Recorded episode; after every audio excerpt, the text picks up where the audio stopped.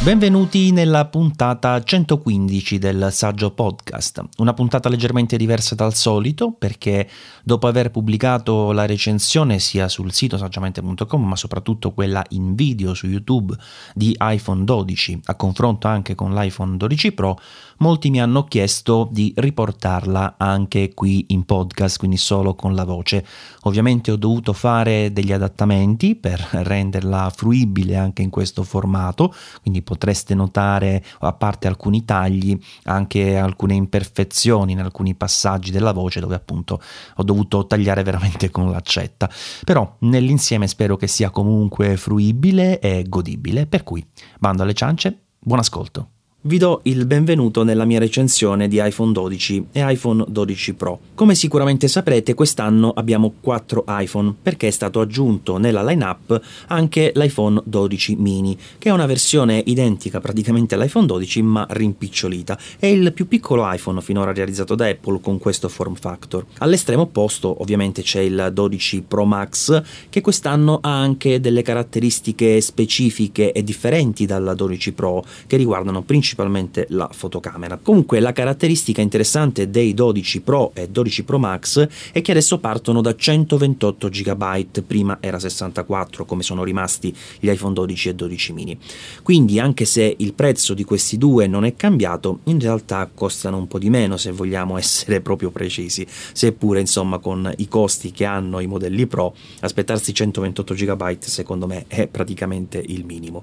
Comunque questa cosa di partire da 128 ha reso anche meno costosi però gli upgrade a 256 e 512, perché ovviamente la differenza di storage adesso si è ristretta. Insomma, una lineup abbastanza completa, anzi forse troppo completa, perché tra l'altro Apple ha mantenuto a listino anche le precedenti versioni entry level degli anni passati, quindi l'iPhone XR e l'iPhone 11, a cui si aggiunge anche l'iPhone SE di seconda generazione, quindi è una lineup con 7 modelli nell'insieme, c'è davvero da perdere la testa. Insomma, cerchiamo di capire meglio come sono caratterizzati questi nuovi iPhone 12, iniziando dal design, che è stato rinnovato riprendendo un po' le linee dell'ultimo iPad Pro, anche se in realtà si risale come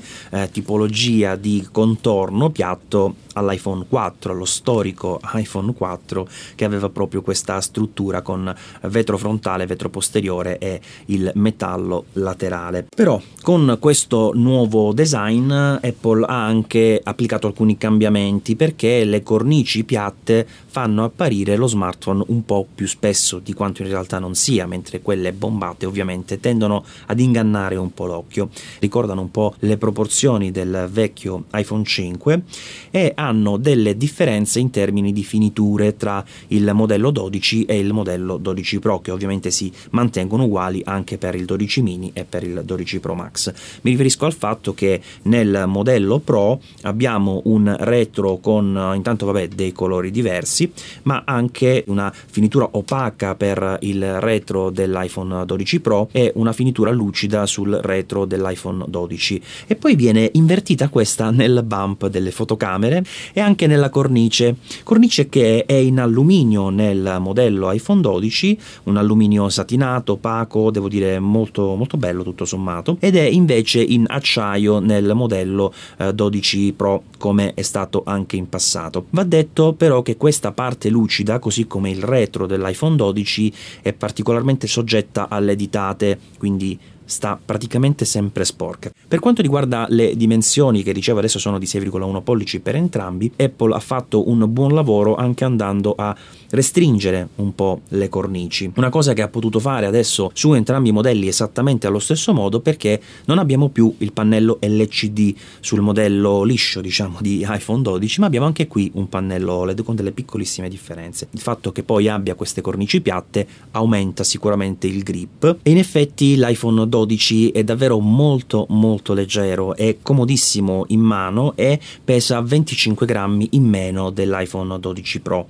Non è una differenza esagerata, ma vi assicuro che si avverte. Negli iPhone 12 migliora anche la certificazione, la resistenza diciamo a polvere e schizzi d'acqua, anche se in realtà ormai si parla di immersione, e con il nuovo IP68 che è condiviso sia dal 12 che dal 12 Pro, mentre l'anno scorso c'era una piccola differenza da questo punto di vista, abbiamo la possibilità di immersione fino a 6 metri per 30 minuti. Vorrei spendere due parole sui nuovi colori, che sono l'azzurro per l'iPhone 12 e il blu pacifico per gli iPhone 12 Pro. Quest'ultimo riprende per saturazione, per intensità, diciamo per eleganza tutto sommato, il precedente verde notte ed è assolutamente molto riuscito. Tra l'altro, essendo opaco, non è molto sensibile alle ditate. D'altro canto abbiamo l'azzurro sull'iPhone 12, che essendo lucido è veramente un magnete per le ditate, e questo qui ha un colore che ricorda un po' quello delle auto blu non metallizzate, un po' più chiaro, un po' più elettrico forse. Comunque il risultato è gradevole, ma non è il più bel colore insomma che Apple avrebbe potuto tirar fuori per questa edizione. Ma andiamo anche a vedere cosa c'è all'interno dei nuovi iPhone 12, parlando del sistema on chip Apple A14, che è condiviso tra tutti i modelli, dall'iPhone 12 mini all'iPhone 12 Pro Max, e in realtà è anche lo stesso dell'iPad Air di quarta generazione. La ricetta, diciamo, all'interno dello smartphone rimane quella dei 6 core con 2 ad alte prestazioni e 4 ad alta efficienza, quindi si arriva comunque a numeri molto importanti, e anche lato grafico le prestazioni sono davvero ottime. Insomma, il succo è che abbiamo delle prestazioni che sostanzialmente eccedono le necessità di uno smartphone. Messe in un computer queste prestazioni ci darebbero una capacità, un'efficienza produttiva molto elevata, però qui in effetti iOS, lo schermo, insomma è un po' limitante se vogliamo, per cui in realtà abbiamo l'impressione di non sfruttare neanche tutte le sue potenzialità. E la cosa interessante è che quando arriviamo da un iPhone precedente al successivo, ormai da tanti anni, è praticamente impossibile notare la differenza. Però queste prestazioni, diciamo in eccesso, in realtà non sono uno spreco, nel senso che avremo la possibilità, anzi Apple ha la possibilità, grazie a queste prestazioni aggiuntive, di darvi un supporto maggiore in termini di longevità per gli aggiornamenti di iOS del sistema operativo, e questo è un vantaggio che nel tempo ovviamente avrete modo di apprezzare come utenti. E poi c'è un'altra caratteristica secondo me molto importante che spesso si dimentica, ovvero che lo smartphone con iOS, con le sue funzioni, spesso fa delle operazioni molto complicate in tempo zero, praticamente senza attesa, e in effetti attese in questo smartphone non ce ne sono. Gli unici momenti in cui notiamo delle pause magari dipendono dalla rete, dipendono dal caricamento di una grossa mole di dati, o dipendono dai bug delle applicazioni, insomma. E poi tutti i nuovi iPhone 12 supportano le reti 5G, una caratteristica che non tutti potranno sfruttare fin da subito. Ad esempio io vivo in un comune dove non c'è ancora la copertura, ma ovviamente insomma in termini di longevità futura è un qualcosa di assolutamente positivo che attualmente Apple non poteva ignorare. Già è stata un po' criticata per non aver previsto almeno delle versioni 5G con il precedente iPhone 11. Però la cosa interessante è che adesso il chip radio è uguale su tutti gli iPhone 12, mentre prima gli iPhone 11 erano di livello inferiore, quindi erano più lenti rispetto agli iPhone 11 Pro. Insomma, il 5G comunque ormai è una realtà, per cui speriamo di poterlo provare tutti al più presto e vedere se effettivamente porterà dei vantaggi anche in termini di servizi, così come è stato un po' con il 3G in passato e il 4G dopo di lui. Ma andiamo a parlare anche degli schermi di iPhone 12 e iPhone 12 Pro, che sono praticamente uguali per il 99% delle caratteristiche. Abbiamo 6,1 pollici di diagonale, che era la stessa dell'iPhone 11 ma è più grande del precedente iPhone 11 Pro che era di 5,8. Abbiamo la stessa risoluzione, abbiamo la stessa tecnologia OLED e abbiamo anche la stessa luminosità massima di 1000 nit quando si lavora in HDR. In modalità standard invece la luminosità dell'iPhone 12 è leggermente inferiore, una cosa che pensavo di aver la possibilità di notare dal vivo, ma in realtà non è che si noti molto, anzi è proprio difficile da notare. Anche all'aperto hanno più o meno la stessa visibilità, quindi non considerate questa piccola differenza della scheda tecnica come un fattore di scelta, insomma praticamente hanno lo stesso display. Ottima resa dal punto di vista dei colori, poco color shifting, insomma davvero dei bei pannelli. E rispetto all'iPhone 11 ovviamente il cambiamento è importante, perché lì avevamo lo schermo LCD, quindi qui ci troviamo per la prima volta su questa linea con il nero assoluto, quindi contrasti superiori. Abbiamo anche una luminosità che si mantiene meglio, anche i colori si mantengono meglio da visioni laterali, seppure il precedente IPS non si comportasse assolutamente male da questo punto di vista, ma è sicuramente uno schermo che per i più attenti insomma darà delle maggiori soddisfazioni. Va detto anche che per tutte le persone che hanno magari un iPhone 11, un iPhone XR o precedenti, insomma, e non avevano mai sentito questa differenza, non sanno neanche che sono magari gli schermi LCD, non è che si noterà in maniera emozionante, insomma, questa differenza, però per chi sa dove guardare, insomma, si apprezzerà sicuramente un passo in avanti interessante. Ed è uno schermo che, come vi dicevo, con queste cornici più sottili, ed essendo anche ben rifilato, è un formato davvero eccellente per quanto mi riguarda. Lo sto utilizzando da un po', io che sono un utente che viene sempre dai modelli più grandi, sto quasi pensando quest'anno di rimanere sul formato da 6,1 pollici. Ma è uno schermo che ha anche dei lati controversi, se vogliamo, e uno di questi è l'assenza di promotion o comunque di qualsiasi tecnologia che vada ad aumentare la frequenza di refresh, che è fissa su 60 Hz. E ovviamente l'aumento del consumo con il 5G per chi ha la possibilità di utilizzarle, unito ad una batteria inferiore, forse ha comportato qualche scelta, qualche sacrificio, e magari c'è andato di mezzo promotion, o magari Apple non aveva proprio in programma di metterlo, perché onestamente, anche se io ho provato molti smartphone Android anche a 144 Hz, la verità è che si nota questa differenza in alcuni ambiti, ma non sempre. Ad esempio, se voi mettete di fianco un iPad Pro, sì, lo notate in alcune cose che è più veloce, ad esempio nella risposta con l'Apple Pencil si apprezza la differenza dell'iPad Pro, si apprezza insomma anche in un paio di altre cose, ma la fluidità, diciamo, in generale di iOS, delle animazioni, la cura insomma del dispositivo, non è che vi faccia sentire molto questa mancanza. Ma questa è una mia personale opinione, che nulla toglie al fatto che sarebbe stato meglio, insomma, con una tecnologia con un refresh rate più elevato. Un'altra cosa negativa è il discorso del notch, però notch significa Face ID, quindi il punto è: vi piace questa tecnologia, vi tenete il notch almeno per ora; non vi piace questa tecnologia, allora magari preferireste un altro smartphone. Comunque la cosa più interessante secondo me in questo periodo in realtà è quello che manca su questo smartphone, e nello specifico mi sto riferendo alla mancanza di uno strumento di autenticazione biometrico con l'impronta, che poteva essere sotto lo schermo, che poteva essere sul tasto di accensione, un po' come è stato fatto nel recente iPad Air, andando a stringere, a miniaturizzare il Touch ID. E in questo momento storico ovviamente è un qualcosa che avrebbe aiutato molto, perché sapete, con le mascherine il Face ID praticamente è utile, insomma, come il 2 di picche, non ci fate praticamente niente. L'unica cosa ovviamente è che non è così banale, insomma, ipotizzare che una condizione temporanea, come mi auguro che sia, il più temporanea possibile, insomma, questa del Covid-19, vada ad influire proprio sulle caratteristiche di progettazione di un dispositivo. Però sicuramente Apple avrebbe potuto fare qualcosa. E poi secondo me la carenza più grave è che forse non è una cosa così difficile da fare neanche ad oggi, è che non ha pensato a fare nulla neanche sul lato software. Ad esempio, perché non fare una opzione in cui io scelgo che il Face ID mi riconosca quando ho la mascherina, e lui lo sa, perché quando ho la mascherina è stato introdotto un riconoscimento e mi mostra immediatamente l'inserimento del codice manuale. In quel caso potrebbe leggere tutte le altre caratteristiche, quindi la dimensione della testa, la posizione degli occhi, delle sopracciglia, della fronte, dei capelli, tutto quello che è, insomma, visibile, e magari giudicare in base a quello. Sarebbe stato meno affidabile, meno preciso. L'utente può scegliere se attivare o no questa funzione, ma io onestamente avrei pensato di farla, perché sono un po' stanco, insomma, di mettere il codice tutte le volte. Ma andiamo a parlare di batteria, che, come vi dicevo, è stata leggermente ridotta di capacità rispetto ai precedenti modelli. Forse il Pro consuma un 5% in più di batteria, dalle mie sensazioni. Non so se dipenda dal fatto che lo schermo, come luminosità tipica, sia leggermente più alto, oppure per i 2 GB aggiuntivi di RAM. Comunque non è una differenza enorme, insomma, sono più o meno simili. L'obiettivo per Apple è sempre stato quello di darci la giornata di utilizzo, e qui c'è, si fanno più di 3 ore di schermo acceso, arrivando a sera con anche un residuo, insomma, di 10-15% di batteria, almeno nella mia esperienza. Chiaramente questo vale per l'utilizzo appunto tipico, insomma, no? Le mail, browse, social, andare a vedere video, sentire audio. Con queste cose i consumi non sono mai eccessivi. Chiaramente se vi mettete a fare un montaggio video, a giocare in 3D,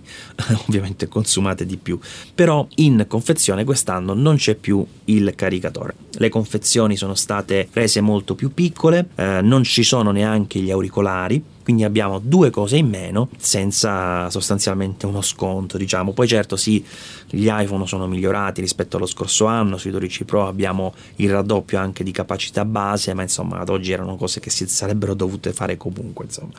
credo che bene o male, seppure l'idea di fondo per cui Apple ha deciso di non mettere il caricatore sia giusta, il metodo con cui è stata applicata questa cosa l'ho trovato sbagliato, forse più in termini di forma che di sostanza, ma anche un po' di sostanza, perché abbiamo un cavo da Lightning a USB-C. Tutti, insomma, le persone un po' più esperte di tecnologia che utilizzano prodotti moderni avranno alimentatori USB-C in casa senza problemi, magari c'è anche un Mac moderno che ha l'USB-C, però ecco, non puoi dare per scontato che uno abbia un computer o un Mac di ultima generazione per alimentarlo, che voglia alimentarlo con il suo computer, insomma, o che voglia utilizzare quell'alimentatore, insomma. Ci sono troppe cose date per scontate, così come il fatto che non ci sia neanche in dotazione, per dire, un adattatore da USB-C a USB-A, perché ecco, quello sì è standard. Tra le altre cose, l'alimentatore più recente, quello da 20 watt che è uscito adesso, ti invita in un certo senso ad acquistarlo da loro, perché nella versione che troviamo già su Amazon, per dire, costa 25 euro di listino, meno magari 2, 3 euro, 4 euro a seconda dell'offerta del momento, quando l'alimentatore è compatibile con medesime caratteristiche, ad esempio quello di Anker, quindi comunque parlo di marche buone, costa più o meno 19-20 euro e quindi alla fine rischi di comprare il loro alimentatore e quindi fai il gioco loro due volte. Hanno risparmiato nella confezione facendoti pagare la stessa cifra e tu invece hai pagato la stessa per avere di meno, ma poi devi pagare di più per acquistare anche l'alimentatore. Insomma, per quanto non sia un problema da strapparsi i capelli, a me non è piaciuto come l'ha gestita Apple questa cosa. Altra cosa su cui, sapete, io ho qualche dubbio, ne ho parlato in un video dedicato sul MagSafe, che è questo alimentatore magnetico che si attacca dietro gli iPhone e che in pratica è una semplice bobina per la ricarica wireless, la ricarica C. È una struttura, diciamo, abbastanza interessante, con questo attacco magnetico che poi alla fine non è fortissimo, ma è abbastanza forte da tirarvi dietro lo smartphone se per caso inciampate nel cavo, però può avere, insomma, uno sviluppo interessante in termini di ecosistema di accessori. Abbiamo visto quello di Belkin che è già uscito, tra l'altro nel frattempo Apple ha annunciato anche il prezzo dell'alimentatore MagSafe Duo, che costa 149 euro, insomma cifre ovviamente importanti, ma tutto sommato è un ecosistema che potrebbe essere interessante in futuro. A me attualmente, ad oggi, non entusiasma più di tanto. Comunque il MagSafe, tra l'altro, è arrivato di recente anche ad essere un po' in contrasto con le nuove custodie in pelle, perché quella in silicone inizia poco poco a mostrare un po' l'alone dell'attacco MagSafe, e io non lo utilizzo neanche sempre. In quella in pelle Apple ha proprio aggiunto sul suo sito un'immagine in cui si vede come si deteriora nell'utilizzo. Che la pelle vera si deteriori nell'utilizzo è normale, però chiaramente col MagSafe si deteriora con un bollino circolare, può piacere o no, a me non fa impazzire, comunque l'ho presa, voglio vedere se effettivamente si deteriora così in fretta, vi farò sapere. Ad ogni modo, il MagSafe sui nuovi iPhone 12 ci dà la possibilità di caricare fino a 15 watt, ma con il nuovo alimentatore da 20 watt. Ora, questa cosa è interessante perché ho fatto dei test con l'alimentatore da 18 watt, arriviamo a caricare intorno a 8-9 watt, con l'alimentatore ad esempio da 100 watt del MacBook Pro da 16 pollici comunque non si superano i 12 watt, quindi non è questione di potenza, diciamo, dell'alimentatore, che ovviamente c'entra, ma di come viene gestita questa potenza con i vari profili per la power delivery. In questo da 20 watt c'è un nuovo standard, insomma, che viene utilizzato e viene a essere necessario per raggiungere i 15 watt di alimentazione wireless con questo smartphone. Quindi anche se ne comprate uno di terze parti, non dovete solo guardare che abbia 20 watt o di più, ma che abbia questa nuova specifica, che mi pare sia 2,25 ampere per 9 volt, quindi insomma più o meno questa qui. Se volete un iPhone e volete sfruttare questa caratteristica a pieno, non solo dovete spendere il prezzo dell'iPhone, non solo dovete comprare il nuovo alimentatore da 20 watt, quindi sono 25 euro, ma dovete anche comprare il cavo MagSafe, che non è incluso in dotazione e costa altri 45 euro. Insomma, qui mi pare che si spenda e si spanda in tutte le direzioni. E ho lasciato per ultimo l'approfondimento sulle fotocamere, che è uno di quelli forse più interessanti ormai con gli smartphone moderni. Comunque prima devo fare una piccola parentesi sul fronte audio, perché ho fatto dei test, mi sembra che l'iPhone 11 e gli iPhone 12 e 12 Pro abbiano più o meno la stessa resa. Ma torniamo alle fotocamere, dove in realtà dal punto di vista hardware non è cambiato molto rispetto ai precedenti iPhone 12 e iPhone 12 Pro. Sappiamo già però che il 12 Pro Max ha delle caratteristiche esclusive quest'anno, perché ha un sensore della fotocamera principale più grande, sensore peraltro stabilizzato, e una fotocamera tele con un'escursione un po' più lunga, che è di 2,5x invece che i 2x dell'iPhone 12 Pro e anche dei precedenti. Quindi quest'anno abbiamo queste caratteristiche esclusive nel Pro Max, mentre il Pro e il 12 hanno più o meno le stesse cose dell'anno scorso. Cambia in particolare solo l'ottica della fotocamera principale, che adesso ha un'apertura f1,6 e un'ottica comunque migliorata, ma per il resto sono sostanzialmente uguali. Ci sono tanti miglioramenti che arrivano invece dalla parte più software, diciamo, come ad esempio il fatto di poter sfruttare lo Smart HDR 3. Questo Smart HDR 3 è molto efficace, e lo dico con un sorriso perché secondo me è troppo efficace. È vero che l'effetto finale è una fotografia proprio bella, luminosa, con pochissime aree che vanno ad essere bruciate sia nell'oscuro che nel chiaro, però è un po' finto, insomma, ecco, non è la resa di una fotocamera. Per carità, a moltissimi piacerà, però ripeto, a me non ha fatto impazzire. Comunque una novità interessante secondo me è che tutte le nuove funzionalità, ma anche le precedenti, come ad esempio la modalità notte, adesso funzionano su tutte le fotocamere, mentre in passato, per esempio sull'ultra grandangolare, non c'erano. Modalità notte che funziona bene, ma che anche qui secondo me è un po' esagerata. Ci sono diversi scatti che ho fatto dove la resa della fotocamera vecchia ultra grandangolare senza la modalità notte come impatto generale d'immagine la preferisco. Poi ovviamente con la modalità notte, con la lunga esposizione fatta in automatico, insomma con dei metodi ottimi per quanto riguarda la realizzazione, dà un'immagine con molti più dettagli, però anche qui sono un po' troppo enfatizzati, insomma per me in alcuni casi è quasi negativa questa cosa, perché ad esempio se ci sono dei difetti come le luci di notte, che capita spesso, insomma all'aperto, i lampioni, le auto, le case, eccetera eccetera, i difetti dovuti ai flare ad esempio, qui vengono enfatizzati, vengono tirati su insieme alle ombre, quindi l'effetto finale a me non fa impazzire. Certo, ci sono più informazioni, però è stato forse un po' esagerato, avrei preferito mantenere queste informazioni aggiuntive ottenute con la modalità notte, ma una luminosità un po' inferiore, cosa che tra l'altro se vi mettete a settare i vari parametri si può fare, ma chiaramente sugli smartphone quello che ha più senso è valutare la resa un po' in automatico, insomma. Altra cosa che adesso si estende un po' a tutte le fotocamere è una tecnologia molto interessante, che è Deep Fusion, cioè la capacità dello smartphone che ha automaticamente di utilizzare le fotocamere con lunghezze focali più elevate, per esempio se partiamo dall'ultra grandangolare può usare la grandangolare e la tele per unire le informazioni e quindi ottenere delle immagini con più dettagli. Anche questa funziona molto bene, la vediamo ad esempio in particolare adesso con l'ultra grandangolare, però anche questa è esagerata. Io ho l'impressione che sì, ci sono più informazioni, ma Apple abbia aumentato troppo il microcontrasto. La sensazione è che fino all'iPhone 11 Apple aveva sempre mantenuto un approccio allo sviluppo fotografico, quindi alla realizzazione poi dell'immagine finale, ma anche alla gestione dell'esposizione della scena in automatico, molto più realistica. Insomma, è un qualcosa che personalmente io preferivo rispetto ad altri smartphone. In questo caso invece sembra che Apple si sia un po' arresa alla tendenza, diciamo, del mercato, di alcuni smartphone Android che vanno per la maggiore, come alcuni Samsung, e il risultato è che l'immagine è molto più incisiva, ma esageratamente, tant'è che se si va a guardare da vicino anche nelle fotografie di giorno, così come in quelle di notte, si vede che ci sono proprio degli aloni intorno ai bordi degli oggetti. Si può sicuramente fare qualcosa andando a gestire le immagini, si può gestire l'esposizione con un tap sullo schermo. Io ho fatto tutte le prove in automatico perché è quello che mediamente fa la gente, insomma.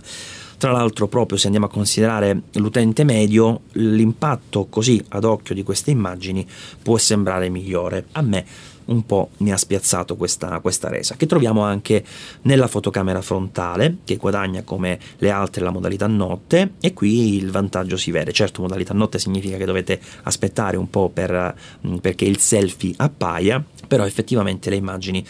sono molto più chiare, con meno rumore, più informazioni, più dettagli, insomma sono fatte sicuramente meglio rispetto alle precedenti. E anche per i ritratti con la nuova modalità notte può sembrare molto simile alla fotografia in alcuni casi, però poi se andate a guardarla da vicino si vede che insomma meno rumore, più dettagli, insomma è sicuramente meglio. Quindi tanti passi avanti sul fronte della qualità generale, su alcune cose secondo me hanno un po' esagerato. Per quanto riguarda invece il lato video, qui abbiamo più o meno le stesse caratteristiche di base dei modelli passati, quindi il 4K fino a 60 fotogrammi al secondo e l'Ultra HD che per lo slow motion arriva fino a 240 fotogrammi al secondo. Si mantiene la stabilizzazione degli obiettivi, stabilizzazione ottica unita alla stabilizzazione digitale. La stabilizzazione digitale fa tanto, è la parte più importante della stabilizzazione che abbiamo su questi iPhone. Infatti quando voi andate a registrare un video noterete che all'inizio sembrerà un po' traballante mentre lo state registrando, perché la stabilizzazione digitale viene applicata in un secondo, per la verità in un attimo appena finite di registrare il video, quindi quando poi andate a rivederlo si noterà la differenza. Non ci sono grandi cambiamenti secondo me rispetto al precedente iPhone 11, ma ce n'è uno che si nota tanto ed è quello della possibilità di messa a fuoco con poca luce. Infatti il nuovo sensore LiDAR che abbiamo nell'iPhone 12 Pro, quindi non c'è nell'iPhone 12 normale, consente veramente di avere una messa a fuoco al buio fulminea e precisa sia nelle foto che nel video, mentre invece con iPhone 12, così come con i precedenti iPhone 11 anche Pro e Pro Max, non c'era questo sensore e si notava insomma questa differenza, perché c'era un po' più di focus hunting, più lentezza insomma a rispondere alla messa a fuoco con poca luce. Tra l'altro il LiDAR in realtà serve anche per altre cose, però nei ritratti non ho notato che cambi molto, nella gestione delle funzionalità ad esempio dovute alle misurazioni o alla realtà aumentata ci sono dei miglioramenti, però ancora non è una cosa così mainstream, così che si usa insomma con frequenza per tutti gli utenti, per cui forse la cosa migliore per il momento del LiDAR è proprio la messa a fuoco. E tutto sommato vi dicevo, nella stabilizzazione invece quello che è rimasto invariato è che è molto efficace la stabilizzazione digitale, ma in alcuni casi quando ci sono dei dettagli fini come ad esempio gli alberi, se fate un movimento repentino la stabilizzazione software va a creare degli artefatti mostruosi. Però sono situazioni un po' limite, per carità, ma sicuramente quando ci sono dettagli molto fini nella scena cercate di essere molto molto morbidi insomma nei movimenti di camera. La novità più particolare se vogliamo degli iPhone 12 per quanto riguarda la registrazione video è che sono i primi smartphone a registrare in HDR con lo standard Dolby Vision, quindi c'è proprio la certificazione Dolby Vision.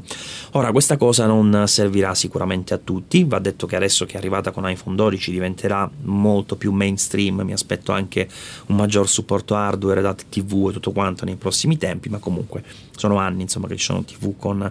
questo tipo di HDR. Ora questa modalità dell'HDR non è presente nell'iPhone 12 fino a 60 fotogrammi al secondo, ma si ferma a 30 fotogrammi al secondo. E questa cosa la notiamo subito, perché? Perché quando noi passiamo in modalità di registrazione HDR, automaticamente lo smartphone cambia proprio le impostazioni del pannello e lo fa salire a 1000 nits. Questo cosa significa? Che nel momento in cui noi su iPhone 12 Pro passiamo tra i vari frame rate, quindi andiamo a 24, 30 e 60, vediamo che l'immagine nella preview già è un'immagine molto luminosa, più luminosa di quella che vediamo nel settore fotografico dell'app, ma invece se lo facciamo sull'iPhone 12 normale, questa luminosità viene mantenuta a 24 e a 30 fotogrammi al secondo, ma appena passiamo a 30 fotogrammi al secondo si ritorna nella modalità SDR standard dove la luminosità è inferiore, quindi otticamente vediamo subito che c'è questa differenza.